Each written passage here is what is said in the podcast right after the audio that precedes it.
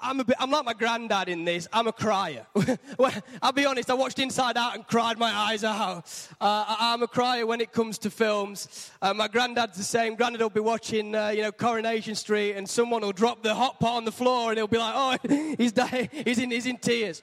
It's, uh, it's not, not a good thing. But um, you know, stories they make they make us feel something, don't they?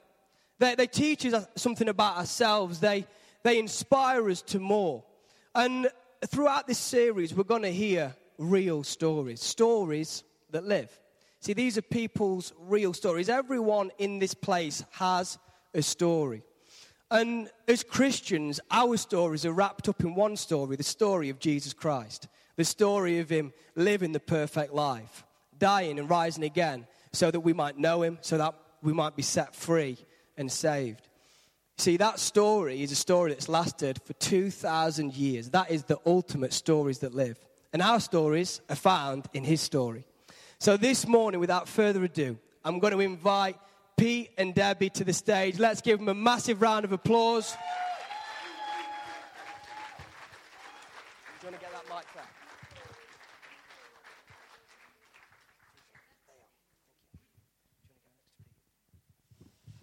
Here we go. There you go. Thanks. So, Debbie wants to just shout. so, we've got Debbie and Pete here just to avoid any confusion. Uh, but, you know, let's start with the real deep question, Pete. We heard about your heat stroke yesterday. Um, bit of a bad day, mate. We had a party last night for a good friend of mine, and, and Pete couldn't make it because he had heat stroke. Oh, let's, you know, Oh dear. Tell us about it, Pete. Tell us about the heat stroke. Yeah, so um, I have a friend who, who signed up to this British military training thing on Wollaton Park. So I thought I'd support him and go along, a free trial. Um, and they, I do Free quite a lot of running. And they, they were asking me at the start, they got two classes. They got the main class and then they got the beginner's class. Now, I should be a beginner, uh, but they asked me, do, do I, I do a lot of running. So I did a 10K run not long ago. And the guy came to me and was like, I really want to put you in the main group. So he put me in the main group. And I nearly died. I, I, I literally was on my knees wanting to throw up yesterday in their surging heat on Wollaton Park. And it knocked me out for the rest of the day. And this morning I've just been leading worship, but my, oh, I'm sorry. I got home and I couldn't even lift a knife and fork. So, yeah. This guy's a trooper, let me tell you. So unfortunate. Is Jared here tonight? No, I don't know. Oh, I missed his party. There you go. There you go. Debbie, Debbie's got a lovely tan, as you'll notice. You've been to Mexico, Debbie. How was it? It was lovely. I think so. Is it on? Hello. There we yeah, go, Right. Yeah, it was absolutely lovely, Josh. It was, to be honest, it was a dream. It's been a dream for years, you know, but it turned into reality. And yeah, two weeks we spent there. We did everything. I come out of my comfort zone. It was absolutely fantastic. Went from skywriting to snorkeling to driving my own speedboat, Yeah. hiring buggy cars out. It was brilliant. Absolutely amazing. Nice. Well, you, you've not done my trick. I tend to go on holiday and put about a stone on because uh, I, I eat so much. Oh, you'll I see ate that. well, Josh. I can Yeah. assure you. you carry it better than I do, obviously. But this morning, we're going to, you know, apart from these really deep questions that we've just been talking about, um, we're going to we're going to get into the complexities of, you know, some of these guys' stories, and um, they've both got unique stories, very different. I think fair to say, different backgrounds and different situations. But this morning, I, I just hope that you can be open to what God wants to say to you through their stories, because I know that both stories uh, independently have impacted my life as well. So I just ask this morning, just be open to what God's got to say and to teach you through their stories. So, Pete, we'll start with you. Um, I'd just love to know a little bit about your background, really. Just tell us a little bit about your background. Yeah, well, uh, I'm from Ilkeston. Born and raised in Ilkeston, always lived in Ilkeston. Um, got Christian parents. I've actually had a very um, godly upbringing, I would say. I'm very grateful and I thank God, and I don't take it for granted, but I've got parents that pray for me uh, and are very strong in their faith, um, very tenacious. And uh, I'm really grateful for that. Um, that said, I mean, actually, this is my original church when it used to be at, at Critchley Street up the road when I was when I was born, and I came here till about when I was about probably eight years old, I think. and then uh, my parents moved and went to Queen Street Baptist Church, and I actually ran away from that church. So I did actually run away from church, but I didn't run away. I didn't run away from God. I didn't run away from my beliefs. Um, I think I was just a young kid, and I just didn't. I got to the age my parents said, "You don't, you don't have to come if you don't want anymore." I think it must have been about thirteen or fourteen. And I remember like going and sitting in the in the uh, Sunday school, and like halfway through, the Sunday school teacher got up and walked out, and I made a bomb for it. I ended up running back home, and I was like, "I'm never going back there again." It really You've always been me. a runner. Uh, yeah, yeah, I've always been a runner. That was it. That was my calling. Um, so yeah, but I didn't. I've never turned my back on my faith. I've always had my faith in God uh, because I've seen it displayed in my parents' life. Um, but uh, yeah, I think you, yeah, you do come a point where you have to have your own faith, and you and you do start questioning things, and then you, yeah. But I'm grateful for the upbringing I've had. I've been really blessed. Great. Debbie, just again tell us about your background. Give the guys a bit. Well, of a- I was brought up in Ilkeston, in uh, Cotmanhay, all my life. Uh, lived with uh, my mum, my dad, two brothers. Uh, my mum had two children later on in life, uh, but while I was growing up, I just got two brothers. Our, our household was very, very dysfunctional, very dysfunctional. My dad was really hard. He was hard on my mum, on us kids. Uh, so, you know, my dad taught me things really that when I look at our Phoebe, I, I, it just alarms me. Uh, you know, how to fight. Uh, I had no respect for the police. I had no, res- well, I had no respect for school teachers. I got excluded from school at 11. Uh, I was self arming from the age of about 12.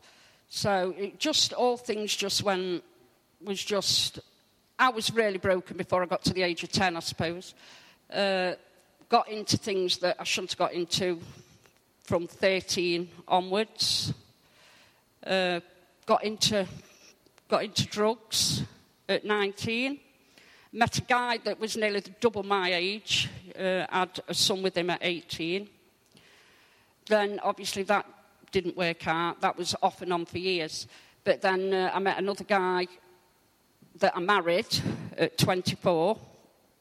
That was just a very stormy, it was a very stormy marriage because of my upbringing. You see, I didn't want anybody controlling me, no man, nobody.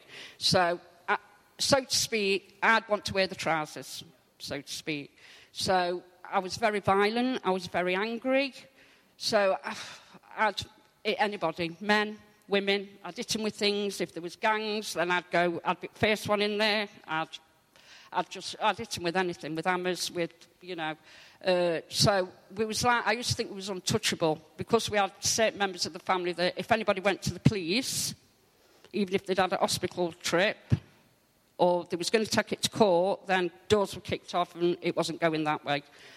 Uh, got into, uh, with my husband, we was dealing drugs. We was on benefits, money was tight. We wanted to give the kids everything. So we dealt drugs. Starting with class B drugs, but then we got greedy. The money was good, but we wanted more money. So we went to class A drugs, uh, which was things like heroin and things like that. So a lot of my children, when they was growing up, our house was very dysfunctional.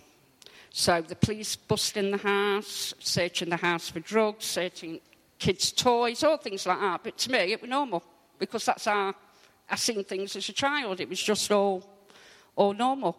Uh, so it was like us and the police. So, uh, but then, you know, obviously things happened. But you know, that's all I can tell Josh about.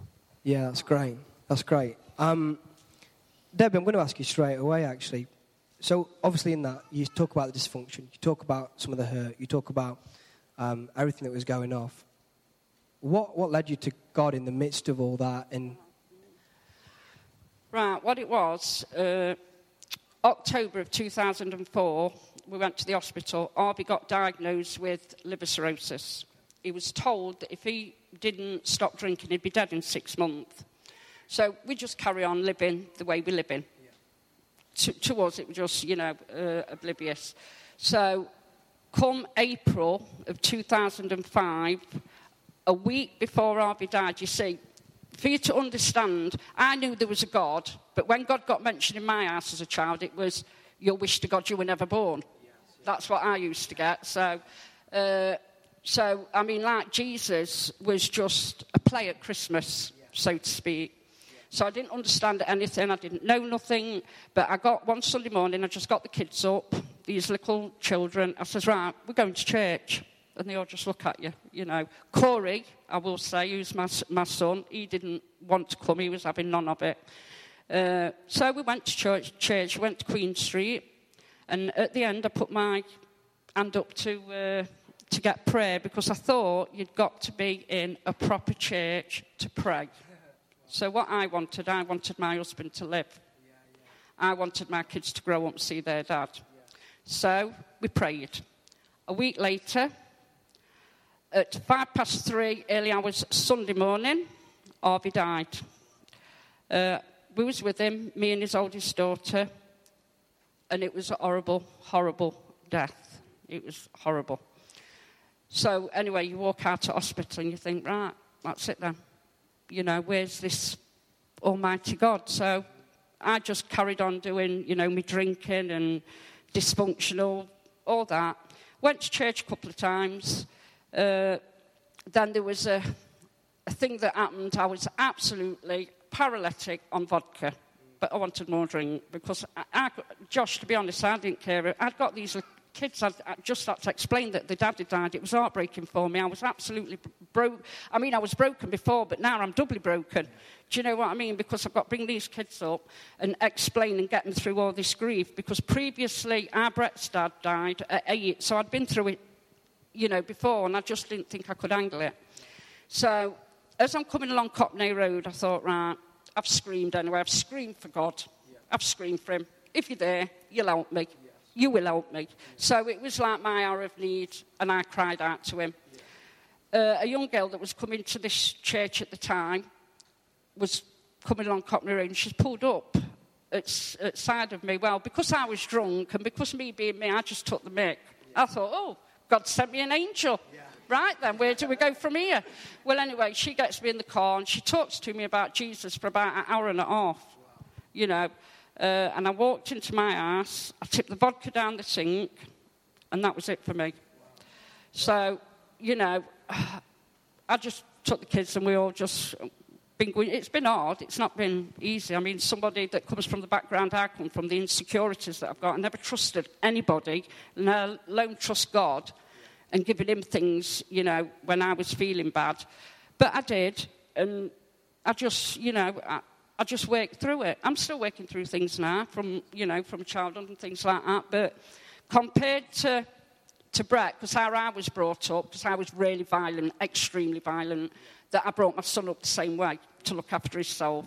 So he ended up, because of all that, he ended up doing a three-year sentence. Do you know what I mean? So it, it, it's just, it was just all a mess. But I, I stuck it out, Josh. I absolutely stuck it out and I love God. I've got a relationship with Him, yeah. and I, I, I, lean on Him. Anything that, because I've had uh, two children that's messed about with drugs, and I've gone to pieces, and I've not known what to do. But I've leaned on God. He's got it through, and I mean, God even gave me a five bedroom house years ago when I was third on the list and it was impossible for me to get it. That was through prayer. So it's been absolutely amazing in my life.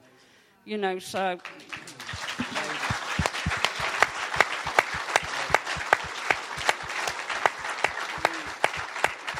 I'm the worst pe- person to do these things because I told you I'm a crier earlier. I'm struggling. I- am struggling to hold it together. Um, that's amazing. Yeah. And uh, for those people who know Debbie, you'll know that um, I just don't see that person anymore, you know. Um, well, sometimes people do find it hard to believe when, I mean, you know, when we started doing Food Bank, I was interviewing people that I'd ate and they'd come in and they'd take one look at me and they'd probably think, oh, but then when they got talking to me, they could see the change. Do you know what I mean? They could see it and they do, and they see it now. In both, you know, it's just, it's just that, you know, I mean, I've had to deal with a lot of shame. I've had to deal with a lot of it. But what's done is done, Josh, and it's not, not what's behind us, it's what's in front of us. You know, so.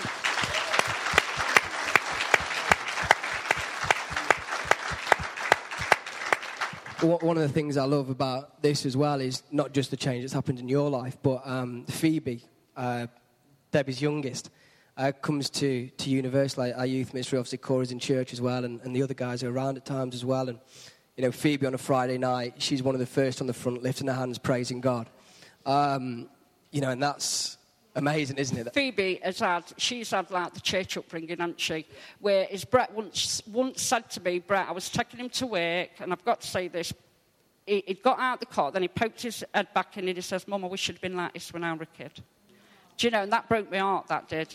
And I turned around and I said to him, Well, I, I, I am now, to, you know, to talk to you when you've got anything wrong. It's just, you know, we're, we're here, and that's it. This is, um, this is the power of story, or if you've been around church, testimony. Um, because people can say, you know, when people talk to me at work or wherever I may be about God, um, I don't tend to talk about the theological side. I, I say, um, this is the Jesus I know. Um, this is what's happened in my life. And you know what you can't discount is what's happened in Debbie's life. And, uh, and this is a testament, and this lady here is a testament and testimony of God's grace and God's mercy. And when you abandon yourself to God, when you give yourself to God, what He can do in you. Yeah. Pete, we've not forgot about you.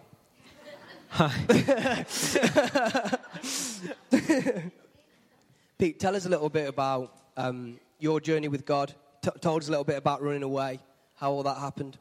Running away? What? Well, you from said about running away from church and a bit from God, and then and then you know, Yeah, finding well, God again. Yeah, so I, I mean, I, I ran away. I didn't go to church for probably about three or four years, and then I got invited by uh, an old friend um, back to like Eastwood AOG, and I went there for about sort of seven years, and then I um, and it was great, and then I, I came. I might as well just get straight into it, because like the reason I that brought me to this church, um, basically, I'm trying to. I need to sort of say it right, but I think for me, it was when I was, when I was 21. I think everyone, it doesn't matter what, how strong you think your faith is or, or what you believe, what you brought up to believe as a, um, as a child, you'll always get, your faith will always be tested. And, and, and you always say that you'll get to a point where you'll, you'll face something in your life and you'll have to decide, do I trust and do I believe what, what I've brought up to believe or do I turn my back? Um, and it was all right, you know, it was all very well me having a, a Christian upbringing and, and growing up in the church and everything uh, and having parents praying for me. But then um, I faced my, my thing was when I was uh, just turning 21. Um, I, had a, I had a lump in the side of my head, uh, just right here. I don't. Sorry, guys, I'm not looking over here. Come back to you. Uh, I had a lump in the side of my head, and I had it for like a few months. I'm not really a hypochondriac, so I didn't really go and get it checked out. But then after a while, I thought, I need to get this looked at because it's not going away. Um, and uh, I got all these like lumps as well in my uh, in my neck as well, and went into the doctors, um, and uh, they sent me straight to hospital to get me checked out, um, and they had to uh, run these tests on me. Basically, um, they took. I had all these lumps in my neck. I was getting all these hot sweats in the night as well. Um, and they, they ran all these tests on me. They, they had to have an operation and have one of the lumps taken out. And they sent it off for a diagnosis. They said um, that I might have cancer, um, Hodgkin's lymphoma. And if anyone's ever heard of that. Um, and for me, that was kind of a real, really hard thing to hear. I remember sitting there in the uh, when, the, when the doctor told me I might have it before I had to go and have the operation. Um, and I can remember driving home from, from uh, the hospital with my mum. Um, and my mum was like saying, because I was holding it all together, and my mum was saying, you know what, you can cry if you want to cry. And I was like, no, I'm all right, I'm absolutely fine. Um, dropped my mum off. Um, and then I went home and I rang up the pastor of the church at, at Eastwood, because that's where I was at the time. Uh, Ray Graham, his name was. Um, and I prayed with him on the phone. And as he was praying with me, I think I might have hung up on him. Um, I, I broke down. I literally exploded. I was on the hallway floor and I just found myself on my hands and my knees and I was just punching the floor and I was just saying, God, I don't want to be ill. I don't want to go through this. I don't want to have to go through this because they were saying that I was going to have to go, you know, if I got it, chemotherapy and all that kind of, and they were going to make me ill and everything. And I was, I was really, really, really desperate. And I was just absolutely broken. I'd never been so wrecked. And I'd not even been diagnosed with it yet. I'd just been told that they might have it. Um, and I just found myself lying there, just completely depleted. And then, literally, it's insane. But the presence of God filled that hallway. like I have never, I can feel it now when I talk about it. Um, it's undeniable. It, wasn't like an emotional thing where, oh, you're just letting off steam. I literally felt the presence of God, the Holy Spirit, come and sit down next to me and put his arms around me and say, You're going to be all right. And I was absolutely, I was, I was gone from being, and I went from being absolutely devastated to filled with the Holy Spirit and all of a sudden super confident because the Holy Spirit said I was going to be all right. So, so I did what anyone would do. I went up and I went back to work, like literally there. I just had this like encounter like with God, and then got up and went straight back. I was working at Toyota up the road. Um, and you have to remember as well, I had a boss who was an atheist, and we always had debates about God and stuff, and she didn't believe, and, and she always let me know that and stuff. And anyway, came back in uh, to work, and she knew I'd been for these checkups and stuff. And was like sat there typing and stuff, and she was sat next to me, and she was like, Was everything all right then this morning at the hospital? Like, Yeah, they think I've got Hodgkin's lymphoma. Silence, keep on typing. And she went, You do know what that is, don't you? and I was like, yeah, yeah, I think I've got cancer. I've, I've got to go and have an operation. I said, I've, I'm just confident that I'm going to be all right. And she's like, okay, fair enough. Um, and then, anyway, I mean, John T. Bayliss, I, I, think most of you all know, he was, he's really been a really close friend of mine for ages, and he'll know because he walked with me through this. But in the meantime, when I had the operation and I was waiting to get the results, I was so full. I was so on fire for God, it was ridiculous. I was opening the Bible and, and things were just leaping out. And it was, and it, and it dawned on me, it was kind of like flipping out. You know, when you hear about people being persecuted or people going through stuff, and you think, why do people go through stuff? Why do people go through stuff? And sometimes I think, God's just knocking. God's just right there. Do you know when you need Him? And He's like, He's right there. Um, and sometimes He takes us through stuff, and that draws us to Him, um, which was certainly happening for me. Now, Am I going on a bit? I don't know if I'm right. um, but my mum was absolutely tenacious in saying, You are not going to have cancer. You are not going to be ill. You, you, she was praying that I wasn't. And I was kind of like, You know, okay, well, you know, I was confident and I was. I was having a really good time, which is, which actually, side note, this is the reason why I came to this church. Because I was getting all puppy dog eyes and sympathy off everyone at that church, I kind of wanted to get away from that because I didn't feel like that. Everyone was sort of feeling really sad for me, and I was on top of the world. And, and literally, my mate, my mate John, he, he invited me to come. And then all these churches were praying for me, and I came in and I sat at the back right over there. And then Christian Thorpe got up on stage and was like, Right, we've got a prayer request, everyone. We're praying for this, uh, this lad, uh, Peter. Um, he's, uh, he's been told that he, he, he, might have cancer and da da da da. And I'm sat at the back going, I'm actually here, and they don't know. And then literally, Christian goes, Pete, do you want to come out and come? Stand? I was like, what? So, like, my first experience of this church was standing at the front here with the whole church reaching their arms out and everyone praying over me. And what I didn't realize was that Angela and Keith, they friends of my mum and dad, they'd seen me walk in, so they'd know, and they told Christian, like, oh, flipping clueless. I was like, whoa. um, but it was amazing. Um, anyway, I got a phone call um, from a guy at a very godly guy. Um, and it was Psalm 112, 7. He will not fear bad news. His heart is steadfast, trusting in the Lord. And this was the day before I had to go and get the, the, the result, the diagnosis. And I had been all kind of confident that I wasn't going to get it because the Holy Spirit told me I was going to be all right. So I was thinking, yeah, okay, I'm going to be all right. I was confident that it wasn't going to be cancer. Um, and then I got this message He will not fear bad news. His heart is steadfast. And then suddenly it like dawned on me. I thought, bad news. He will not fear bad news. And I mean, that was a bit of a prophetic word. And anyway, I went back to hospital to get the results from all the tests that they'd done. And uh, I remember walking into this room, and they had all these. they had all these student nurses there as well. There was literally probably about 12 to 15 people in this room. Um, and there was the ear, nose, and throat department doctor. There was the guy from the hematology department. Um, and uh, it was actually Dr. McMillan, the guy who founded Macmillan. It was actually his son. Um, but then I remember walking in. As soon as I walked in, I saw this counsellor woman sat at the back, and I knew, I thought, she wouldn't be here if I hadn't got it. And I remember sat down and told me, sure enough, they said, look, we, we, we've got, we diagnosed three people a week with this. We know what we're looking for. Your spleen's enlarged. The lumps in your neck uh, are like, they're about an inch. They were, they were pretty big. Um, and uh, the hot sweats, because it was November time and I was getting really hot sweats. I was waking up in the middle of the night and it was just like wet, my bed was. It was that sounds really bad. sweat, sweat. he wears nappies now, guys. He's okay. He's sorted it. Um, but yeah, and um, And it wasn't just like a regular cold or anything because I'd had it for a while. And uh, yeah, they said, sure enough, we need to get you in and start chemotherapy. And they gave me this book about everything that I was going to have to go through. My mum took it out of my hand and she was like, You're not reading this. We, she didn't want me to know what it was all about.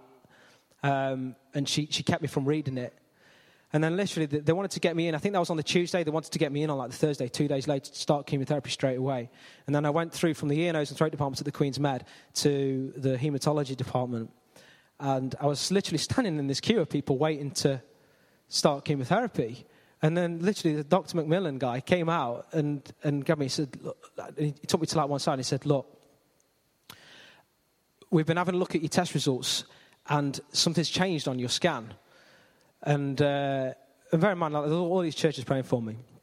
Um, and he said, we need to do some more tests on you. So I had to wait another two weeks because something had changed. Um, and they, they sent off everything, all the results and everything. I had to wait another two weeks uh, to come back, and they said that my, my spleen, spleen wasn't enlarged as it, as it previously was. The lumps had gone down. All of a sudden, they, they weren't like as big as they were. They were now like a centimetre in size. Uh, the thing is, as well, they never took this lump out here, and this lump gone null, which is crazy. Um, and uh, I went back two weeks later. I had to wait for about four hours in this waiting room for ages to go in with this doctor to sit down with him for him to say, Look, we can't really explain exactly what's happened. You had cancer. We knew what we were looking for when you diagnosed it with. You get three and four people a week with this. You had cancer. You've not got cancer anymore. Amazing. Which was Amazing. insane. And like Amazing. my mum went mental. My mum, my mum went absolutely mental at the doctor, and she was saying, "This is this is." She was just started witnessing to the to the to the to the doctor guy, and they came out. and We was walking through the Queen's Medical Centre. It was absolutely packed, and my mum was dancing around the corridors, absolutely dancing. And then she gave me the chemotherapy book that that she didn't let me read, and she was just like. You can have a look at that now if you want. And I was like, I don't need to. And I just remember like launching it and throwing it in the bin and just thought, and it was amazing. But what I will always say, right, is because a lot of people say, oh, you know, how do you know it wasn't a misdiagnosis? How do you know it wasn't just like a cancer scare and all that kind of stuff? And I was like, you know what? I believe it was a healing because I know in my own body and stuff. But I understand where people's arguments might come from, right? But for me, it wasn't that, it was the hallway floor. It was when I was crying out on the hallway floor. For me, was like, even if I'd have gone through all that and it had been a misdiagnosis and it had been just a cancer scare, whatever, th- that hallway floor experience, when I were breaking down, was just that, that were it. And, and it cemented it for me. That, like, I've had, I've gone through church life, I've gone through seasons, I've gone up and down, like we all do. Do you know what I mean? We all struggle, we all have questions. Why do some people get healed? Why do some people not get healed? Da, da, da, da, da, da. But I can't deny that experience. And I believe that's why some, sometimes God, you know, touches people's lives and stuff. He gives people um, experiences that they can't, they can't question because they'll always question. Do you know what I mean? They'll always say, I can't, but what about that? You know? Uh, and for me, yeah, sorry, that was quite long, but. No, Yeah. no, that's good. I mean, look, let's give these guys a massive round of applause.